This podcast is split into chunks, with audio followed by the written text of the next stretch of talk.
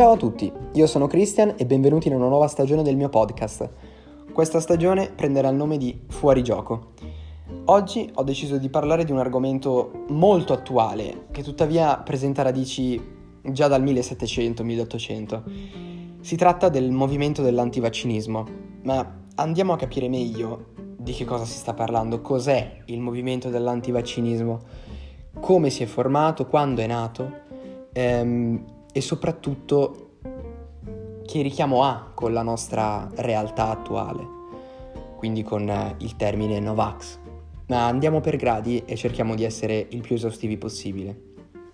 Dunque, la definizione più semplice che mi viene da dare per il movimento dell'antivaccinismo è la seguente. Il movimento, questo movimento, è un movimento ideologico che si basa sulla volontà di non somministrare, da parte dei genitori chiaramente, di non somministrare vaccini alla popolazione infantile, quindi ai bambini.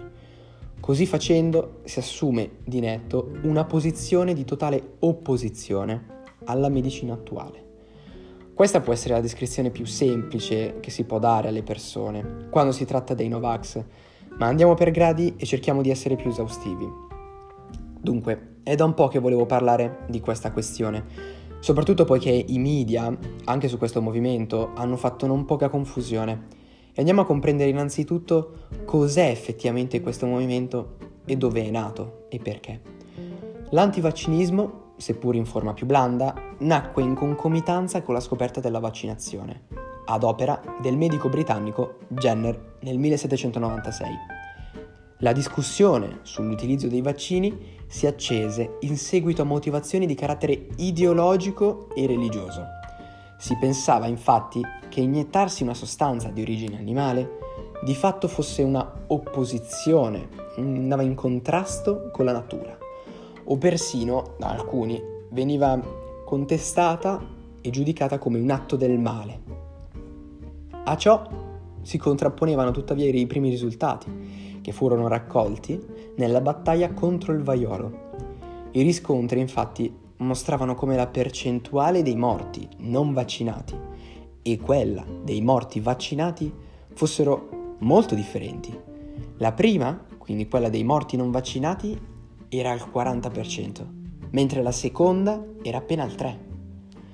Tuttavia, nel milleottocentocinquantatré, in Inghilterra, il movimento dell'antivaccinismo acquistò forza grazie all'introduzione da parte del governo dell'obbligo di vaccinazione contro il vaiolo per i bambini di tre mesi. Questa imposizione generò malcontento generale fra le persone, tanto addirittura da arrivare a fondare una vera e propria associazione contro il vaccino nel milleottocentosessantatré a Londra. Successivamente questa associazione di fatto si espanse un po' a macchia d'olio in tutto il mondo e trovò consenso anche fra i medici stessi. Uno, fra i più, uno tra i più forti esempi può essere sicuramente il dottor Rudolf Steiner, il quale era uno dei fondatori delle medicine alternative e sosteneva che utilizzando e impiegando questi vaccini non si era in grado, non si permetteva ai bambini di avere un vero e proprio confronto diretto con la natura, e quindi al posto che formare uomini o donne più forti sia da un punto di vista fisico che da un punto di vista caratteriale, il risultato attraverso l'impiego e l'utilizzo di questi vaccini era di ottenere uomini o donne deboli, più deboli, e eh, di fatto si ottenevano quindi persone, lui li definisce addirittura come automi sottostanti al governo. Un'altra figura importante che si dichiarò favorevole al movimento fu William Tebb, il quale fu ricordato come uno degli scrittori più attivi contro la vaccinazione e inoltre è anche ricordato come uno dei più grandi organizzatori di campagne Novax. Tuttavia, anche nei giorni nostri abbiamo una figura emblematica di questo movimento. Basti tornare indietro di qualche anno, negli anni duemila, Andrew Wakefield, il quale era un medico, eh, ha pubblicato uno studio, ris- rivelatosi poi falso in seguito, su una possibile correlazione fra l'impiego e l'utilizzo del vaccino trivalente M P R e l'insorgenza di patologie come l'autismo. A causa di questo studio, infatti, morirono numerose persone per un'epidemia di morbillo tra il millenovecentonovantanove e la metà del duemila. Con ciò si può comprendere più chiaramente cosa significhi affermare di essere un Novax, soprattutto ora, con il problema della pandemia globale del Covid.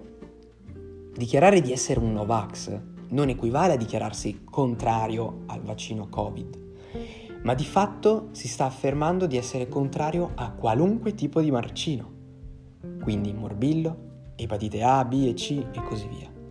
Inoltre è bene comprendere che l'antivaccinismo ha come uno dei pilastri principali quelli di credere, di non credere nella medicina di oggi. Dunque, se un Novax stesse male, non, non dovrebbe dirigersi affatto in ospedale, ma dovrebbe, ad esempio, recarsi da un chiromante. Perciò è opportuno utilizzare termini appropriati e precisi quando si vuole esporre una propria posizione, poiché si rischia di affermare di essere un Novax pur senza cap- capirne di fatto il senso. E quindi si va ad affermare una cosa eh, senza nemmeno accorgersi in realtà di che cosa, cosa si stia dicendo. Bene. Io penso che possa bastare e spero che l'abbiate trovato interessante e a un prossimo episodio allora, a un prossimo episodio di Fuorigioco. Ciao!